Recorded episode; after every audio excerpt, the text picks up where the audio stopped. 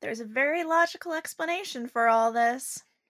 Welcome to another episode of The Unmasked History of Scooby-Doo, the podcast where we delve into the mystery of Scooby-Doo media, getting clues from people who helped bring our favorite mystery-solving dog to life on various platforms, and maybe eating some Scooby snacks along the way. I'm your host, Alexa Lawler. Scooby-Doo, where are you? And it would have been mine if it hadn't been to those meddling kids. Gang, we've just been handed our next mystery. Blasted meddling kids. Scooby-Doo!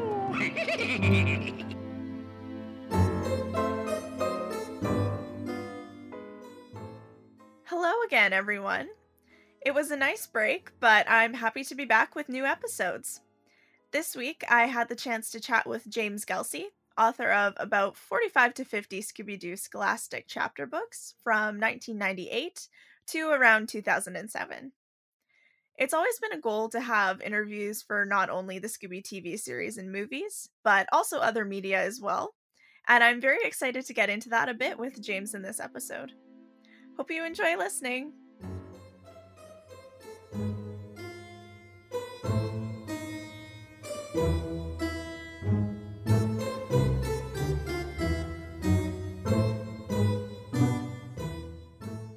James, how are you?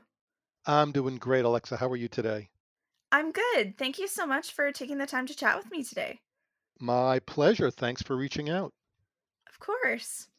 And if you're up for it, I like to start off with a quick 3-question Scooby-Doo related trivia game. Uh-oh. Okay. So first question, can you name 3 classic Scooby-Doo villains? 3 classic Scooby-Doo villains.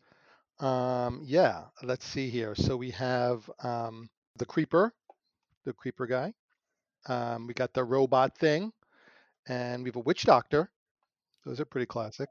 Definitely. Those are all 3 classic villains.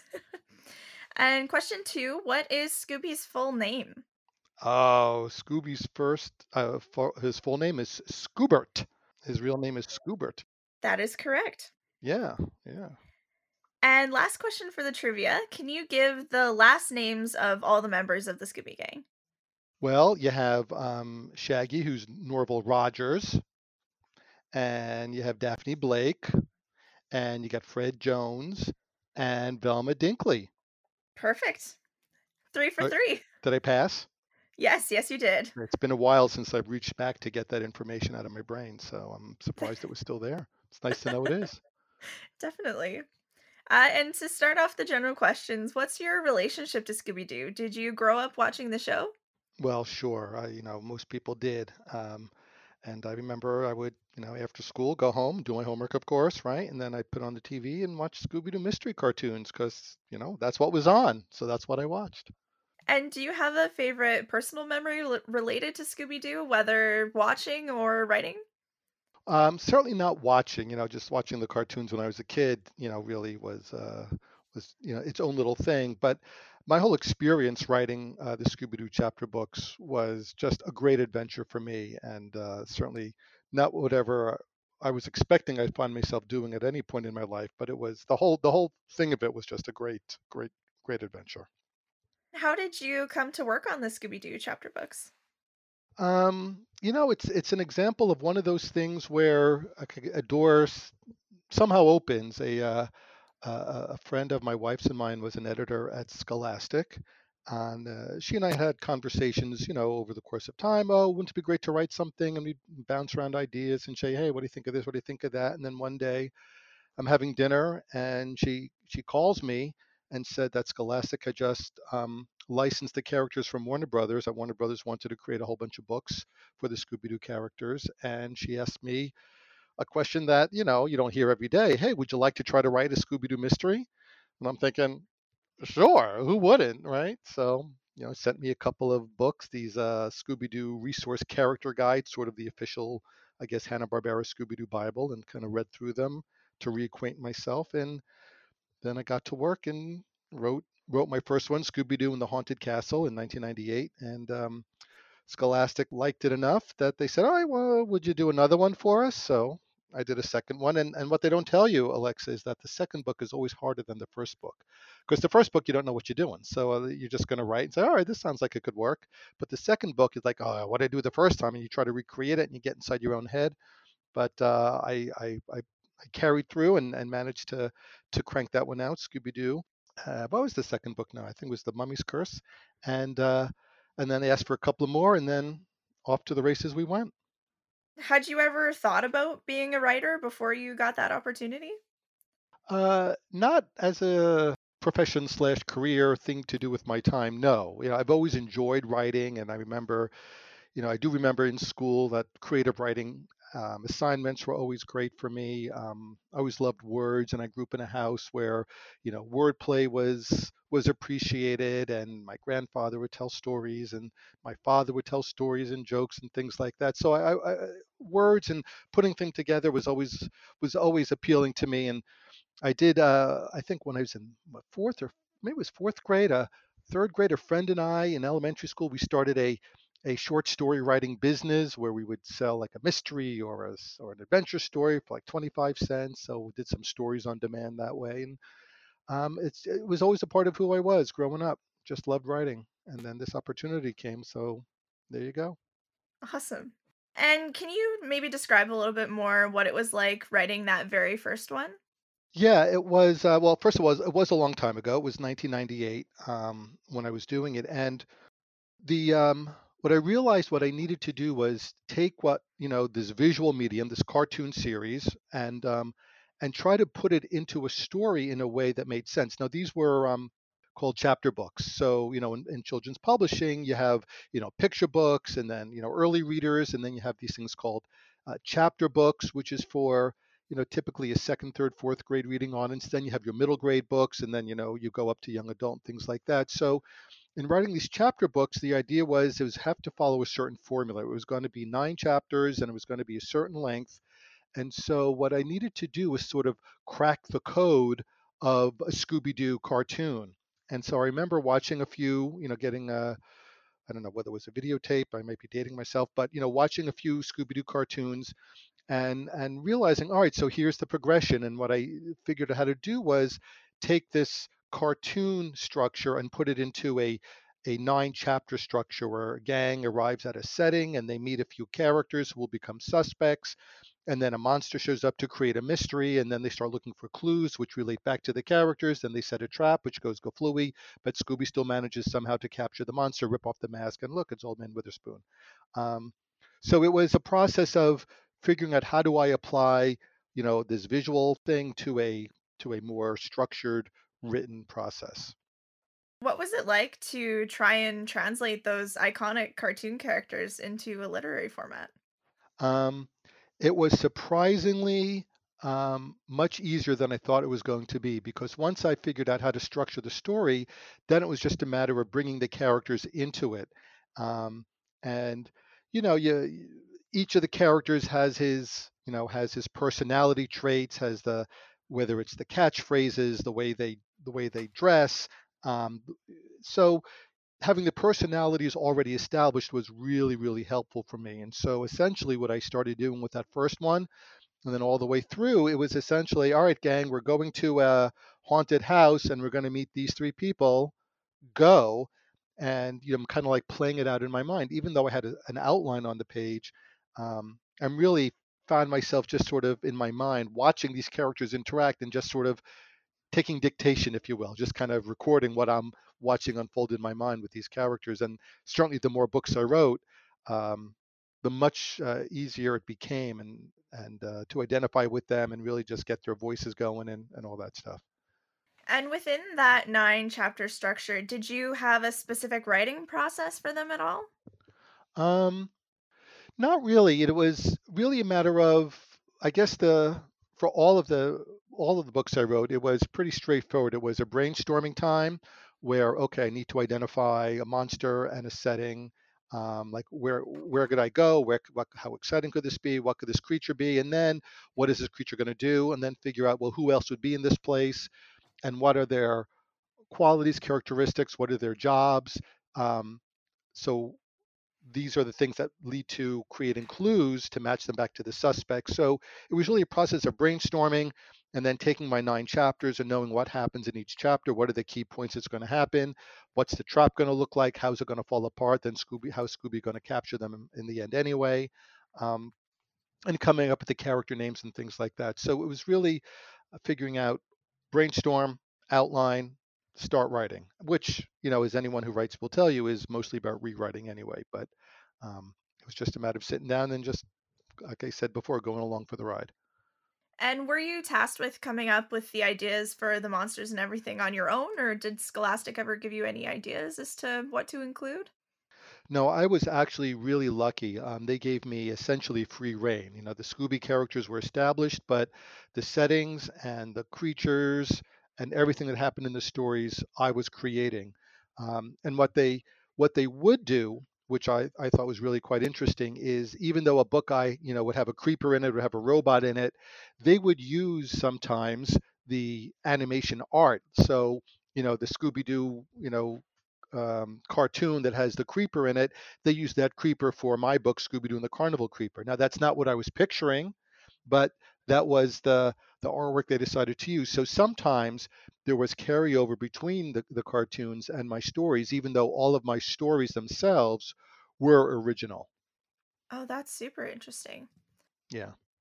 Are you a mystery fan yourself? Was it at all difficult trying to get into the mindset of adding clues and revealing who's the villain in the end? Not really. I enjoy mysteries. You know, I remember reading a lot of Encyclopedia Brown when I was in elementary school. That was one of my favorite series to write. So to read. So I think I had that in me. And I was in college. I took a whole course on the whodunit, not realizing it was, you know, I guess going to be setting me up for this kind of work. So I have enjoyed mysteries. I don't read them much anymore. But there was also sort of a logic element to it.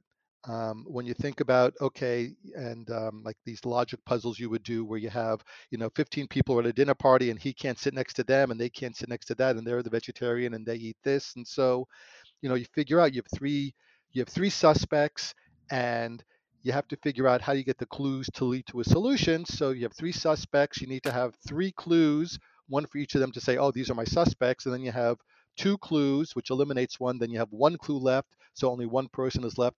So that's how the gang's going to solve the mystery. So in addition to an appreciation for, mysteries themselves, it was also like a logic puzzle. Did you ever run into any challenges writing the Scooby stories? Yeah, there were plenty of times that, I would end up banging my head against the desk because I would write myself into a corner. I was fully in control of all aspects of the story. So it's not like the difficulties were anything but my own creation, but I'd come up with a place and I'd come up with a monster and the mystery. And sometimes I'd find myself, it just wasn't working out. Like this isn't fun or it's just something wasn't clicking about it. So, every once in a while it would be a matter of if I've written 3 chapters already, just kind of starting over again. It's like, oh no, I got to rewind and erase this and let's start fresh and maybe we'll take it in a different direction. And other times it just kind of flowed, like it would come down and I would just sit and find myself writing, half the book in one sitting. So I had varied experiences with them. And what is it like as an adult to try and get into the mindset of writing a story for 2nd, 3rd, 4th grade? Oh, it was so easy. So easy. I was at a writing conference once years ago, and I was happened to be sitting at a table with some people, and one of them happened to be, I think, a literary agent, and he said, introduced myself, and he says, what's your mental age? And I said, excuse me, what's your mental age? Like inside, what do you feel like? And I realized, I think I feel like a 10-year-old. And so I realized like I had a sensibility, I was able to switch gears into that when I was writing these stories. That made it easy for me to, I guess, relate to a young reader and sort of have fun with it that way. Like I never got hung up on the fact that here I am a grown up writing these children's cartoons, but rather it was, I'm a kid at heart. And so it was kind of easy. And you wrote quite a number of these books, I think between 45 and 50 of them in total. Was it ever difficult to come up with ideas? It was only difficult because I sometimes would make it difficult for myself, but I'm sitting brainstorming monsters. You can have 45 monsters on a piece of paper that you just make up. And I'm not talking, Frankenstein, Mummy, Wolfman. I'm talking about, oh, you kind of nearing the edge of things. I was like, oh, I have a stapler monster. Oh, I have a popcorn monster. Oh, I have a Q-tip monster. Like, because everything can become some kind of a scary thing. So, that's when it would, when you feel like you're going too far in one direction. But it was pretty easy. All by and large. Do you have a favorite character of the gang to write for? Well, in terms of a favorite, it's not like I like one better. I used to do school visits and, do writing workshops with kids in elementary schools, and they'd always ask the question and say, who do you think? And the way I would explain it to them was, I really like all the characters, but there is one who I think came the easiest to me to write, the one who I think I identified most closely with, and that was Shaggy. And partially because I'm always hungry like him. I don't know, there was just some things about him that for me was just, I identified with, and it was always, when I was writing Shaggy and Scooby scenes, it was just like I was there with Scooby basically. So it was, those were great fun for me to write. And maybe not a favorite, but after all these years, out of the books you wrote, is there one that still sticks in your mind? Well, that's a harder question to answer. There were some that were easier to write and some that were harder to write for sure. Some had some characters that, like, in some character names still resonate with me. Like I think it was my second book, I created this character, this movie producer called Raleigh Bluster. And I just love that name. I just thought that was such a great character name. So I remember that. I would have booked The Baseball Boogeyman, which for some reason stands out. And The Rock and Roll Ghost stands out to me for some reason. Oh, The Vicious Viking, that stands out because that was a book I actually worked on with a fifth grade class at a local elementary school. And so when I was doing one of my writing sessions together, we brainstormed it, and I thought it was such a good idea that it was the only time I ever did this, where I took some of their ideas and turned them into the Scooby-Doo book. So there are several that, still stand out in my mind. One, the Summer Camp Cyclops, because, I work at a summer camp, and that was always special to me too. So there were a few that have some, have a little deeper meaning, I guess. And after you would finish writing, can you speak at all to what would happen after you sent it in and before it got published? Yeah, so the way the process worked was I would, brainstorm my idea and flesh it out a little bit, get approval from my editor at Scholastic, and then I would write the story, and I would submit the finished manuscript, and then my editor would, do a first pass and, make some edits here and there, and if there's anything that I needed to look at again, then it would be sent back to me, and I would do a second pass at it. And I think I would say that the more I was doing them, the less that was happening. I think early on there was a lot more hands-on editorial work needed to be done, but once I hit the groove and got into the rhythm of things, that I feel like there was less of that going on. And once I sent them the idea, the initial concept, and that got approved, then they would send that information over to the art studio, and I believe they outsourced the artwork for this to some places that do a lot of their illustrations. And then once the manuscript was finished, the editor would flag, oh, these are the pictures we want, and they would take care of the art direction and send it off to the illustration studio to get all of the spot artwork. And I would sometimes get to see, a mock-up of the cover, but I wouldn't see the book with all of its illustrations and everything until it was actually published. And it was probably, I don't know, I would say an 8 to 10 month window from when I would finish the starter manuscript until it would be published. That was sort of, I think, the window we were working with the publication. So it was always a great treat whenever, the box would come from Scholastic, and I'd open up and I'd see, oh, look what they did to my words. And it was an interesting thing to think that, I'm picturing something in my mind with my words, and I would look at their illustrations and, wow, they got that spot on. Or sometimes I'd think, oh man, I wish I was clearer with my words, because that's a great illustration, but it wasn't what I was thinking, but how cool that they came up with something else. So it was always, I guess, an exciting part of the process. And how long would it typically be before you finished one and got an assignment for another one? Well, typically the way it was working is I'd get a contract, and it would be for, 6 books. It would be like a 6-book contract with deadlines set up, over the course of, I don't know, 6 to 10 months. So I guess I'd sort of train myself, because at the beginning they want to get a lot of volume. I was probably turning around a manuscript from soup to nuts, I don't know, every 3 to 4 weeks when I first started. And then, just to get the pipeline going. But on average, I was probably writing about 6 books a year, I guess. And what is it like to be able to get that box and be able to see your words come to life? Oh, it's an incredible feeling.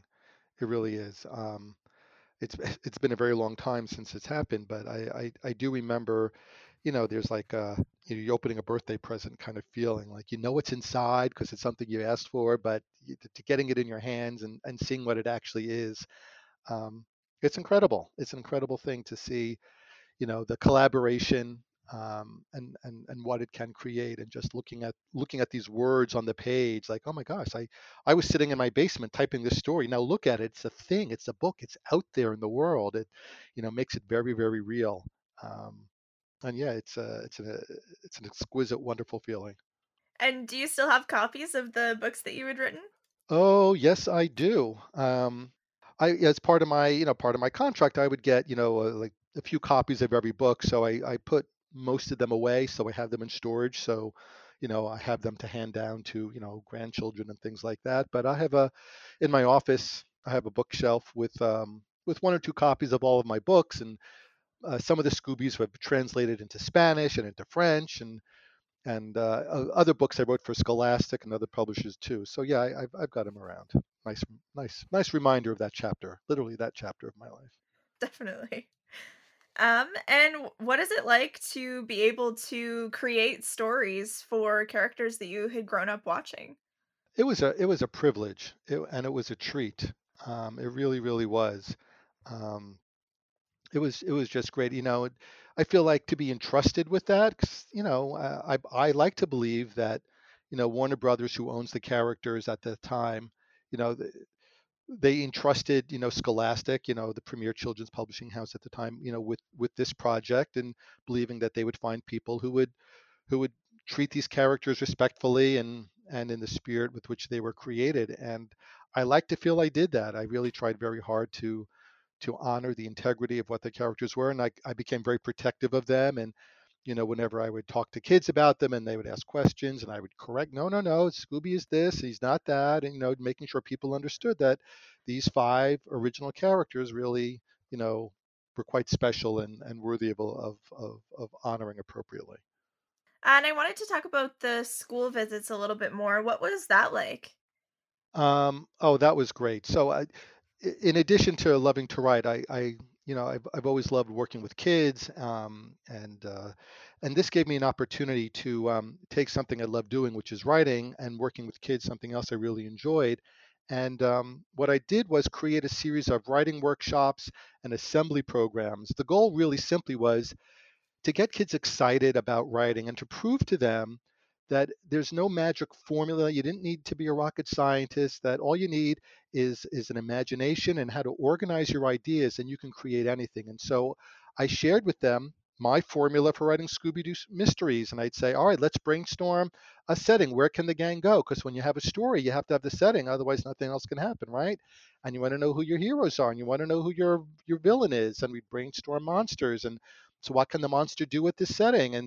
And in the course of a 60-minute assembly, me and, 300 kids would come up with an idea for a Scooby-Doo mystery story that they then could run back to their classrooms and write, or could inspire them to use their imaginations in other ways. So for me, being able to take something concrete, something familiar that they knew, which was were these characters of Scooby-Doo, and show them really there's no mystery, pardon the pun, to writing a story, that all it takes is some imagination, a good sense of organization, and you put everything together and you can create amazing things of your own. So for me, it was so fulfilling to be able to add that extra level to the work I was I was creating in the books, to use it as a tool to inspire children all over the United States.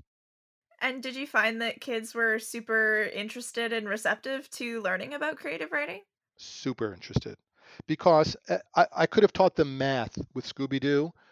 I could have taught them social studies or physics with Scooby-Doo. You know, it wasn't about the topic. It was about their relationship with these characters. It happened to be creative writing that I was teaching them, and it brought it to life for them. It brought it to life for them in a way that, you know, they wouldn't have seen otherwise. And I always was very careful to emphasize that you're learning this in your classrooms from your teachers. This is no mystery. This is no secret. It's there, but here's a different way of looking at it. So that my goal was to reinforce what the teachers were teaching, because I was using terminology that kids were learning about stories, you know, whether it's hero, villain, protagonist, antagonist, right? Resolution, denouement, whatever the words are they're using to study story writing. I'm using them with a Scooby-Doo mystery, and they see that, oh, okay, yeah. How cool is that? Going into those workshops, did you have kids that had already read your Scooby stories? Many of them had. They all knew the characters, but not all of them had read the books. And at the time, you know, the part of bringing an author into a school is it would be an opportunity for an author to sell their books. And, you know, for the most part, when authors would do that, you know, it was sort of, you know, it was part of their business model, right? Because they got royalties from their books. But I never got royalties. The Scooby-Doo characters were owned by Warner Brothers. And so Scholastic licensed those characters from Warner Brothers, and they hired me as a contract writer to write these stories. So I didn't own them. I had no ownership. I wasn't getting royalties from selling my books. I was getting kids reading for selling my books. And that's what I found I was happening. I'd be getting letters from kids, of course, who love Scooby-Doo books, want to write me letters. But I'd get letters from teachers. I'd get letters from parents saying, hey, your books are great because they're getting these kids who wouldn't normally read to pick up a book. People who would struggle, people who were intimidated, whatever the issues were, kids were reading because I made the characters accessible and brought the idea of reading to life for them. And what do you think it is about having that familiar character that gets kids interested in reading? Well, I think it's comfort. I think it's spending time with a friend. And, you know, what's great about, you know, Scooby and the gang is the values of what they represent. And, you know, lovable characters. Scooby is a lovable character who's very childlike, right? In his innocence, wants to help out, kind of be willful sometimes, loves his snacks. I think every character kids can relate to in some fashion, and to see this team of friends who always have each other's backs, who are traveling together, I think that, you know, it brings, like I said, a tremendous source of comfort to a reader. Like, oh, I know them. I can spend some time with them. Let's see what this new adventure is going to be. And I think that goes a long way. That, you know, why do people love the Harry Potter books? Yeah, they're incredibly well written, sure, but these were people that kids wanted to spend time with. And if you look at any successful series, it's because there's a connection. Kids see themselves. They can picture themselves either being friends with that hero or being that hero. And I think kids have that with Scooby-Doo and the gang. And did you have young kids at the time? Were they reading your books? I did have young kids. I when I started writing, my oldest daughter was probably 8 months old or something.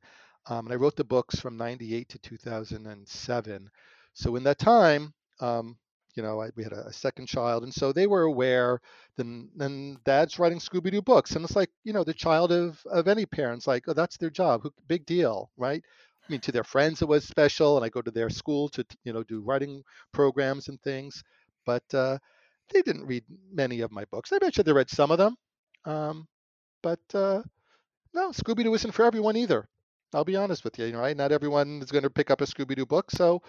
And that was fine, too. There was never a requirement. It wasn't like, you must read Daddy's books tonight, or we're going to have story time with Daddy's books tonight. And I would make up my own stories to tell them at bedtime. So I think they were quite satisfied with that. And you actually had a dog named Scooby as well. Is that right? That is true. And here's the irony of everything. My wife and I bought our first house. It had a fenced in backyard. I grew up with a dog. My wife had a dog. It's like, I want to get a dog. So I go to the shelter, and I find this dog, and starts barking at me. And I'm like, all right, this dog's talking to me. So I get this dog. We bring him home. And we decided to name him Scooby. which was great. It was a cute name, right? We're gonna name our dog Scooby. And this was in 1996. Here's the kicker. I didn't start writing the books until 1998.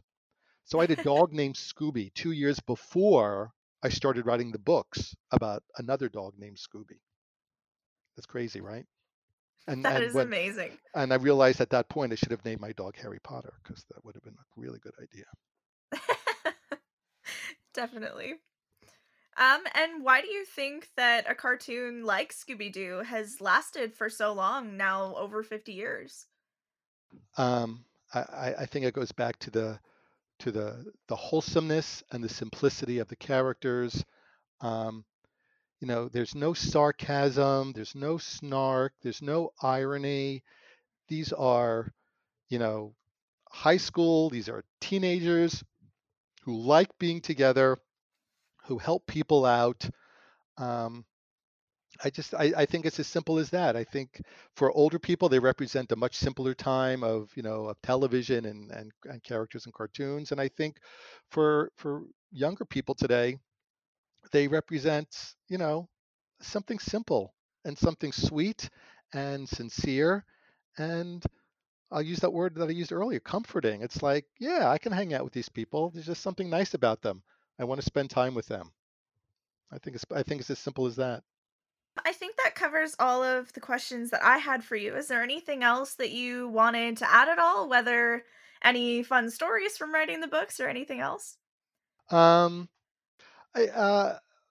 a really good question. I probably don't have anything I'd want to add. I really, like I said, I really considered it a privilege. And, you know, while I did have the opportunity to write other cartoon stuff, there was a Disney Channel or a bunch of characters, a Dragon Booster series I worked on. I did have the privilege to write a few SpongeBob SquarePants books, which for me were like, oh my gosh, I was writing those while I was doing Scooby, and it was like taking a vacation, but it was great because I love those characters too. And, you know, I had the opportunity to really, really stretch my imagination through this whole process, and being able to work with students was really, really rewarding too. That was really a tremendous part of the joy I got from what I was doing when I was writing. But to sit and spend time with people in your head. I know to some people it may sound like you're crazy, but just to sit in a room and watch these characters dance around and interact and have adventures and just write it all down as it's happening, like you're just taking dictation.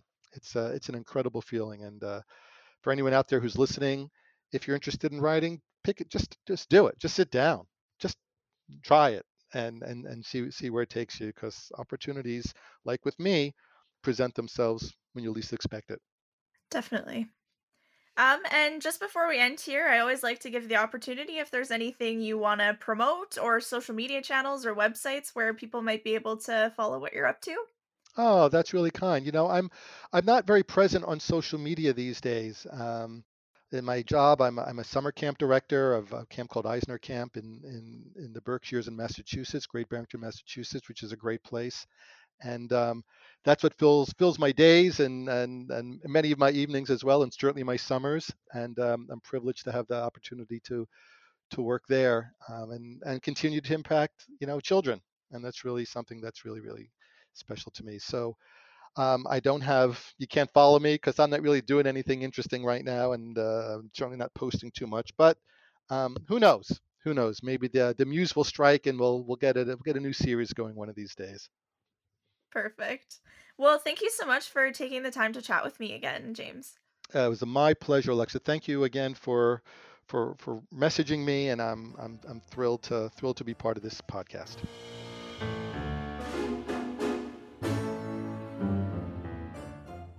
And that concludes today's episode. Another huge thank you to James Gelsey for taking the time to chat with me. For more groovy content, be sure to check at UnmaskedSD on Twitter, at Unmasked SD Podcast on Instagram, or at unmaskedsdpodcast.com. You can also find the podcast on Facebook under the Unmasked History of Scooby-Doo podcast. If you liked this episode and want to hear more, also make sure to check those social media channels or the website. Or you can listen to older episodes wherever you like to get your podcast fix. Thanks for listening, and keep an ear out for the next episode. Scooby-Dooby-Doo!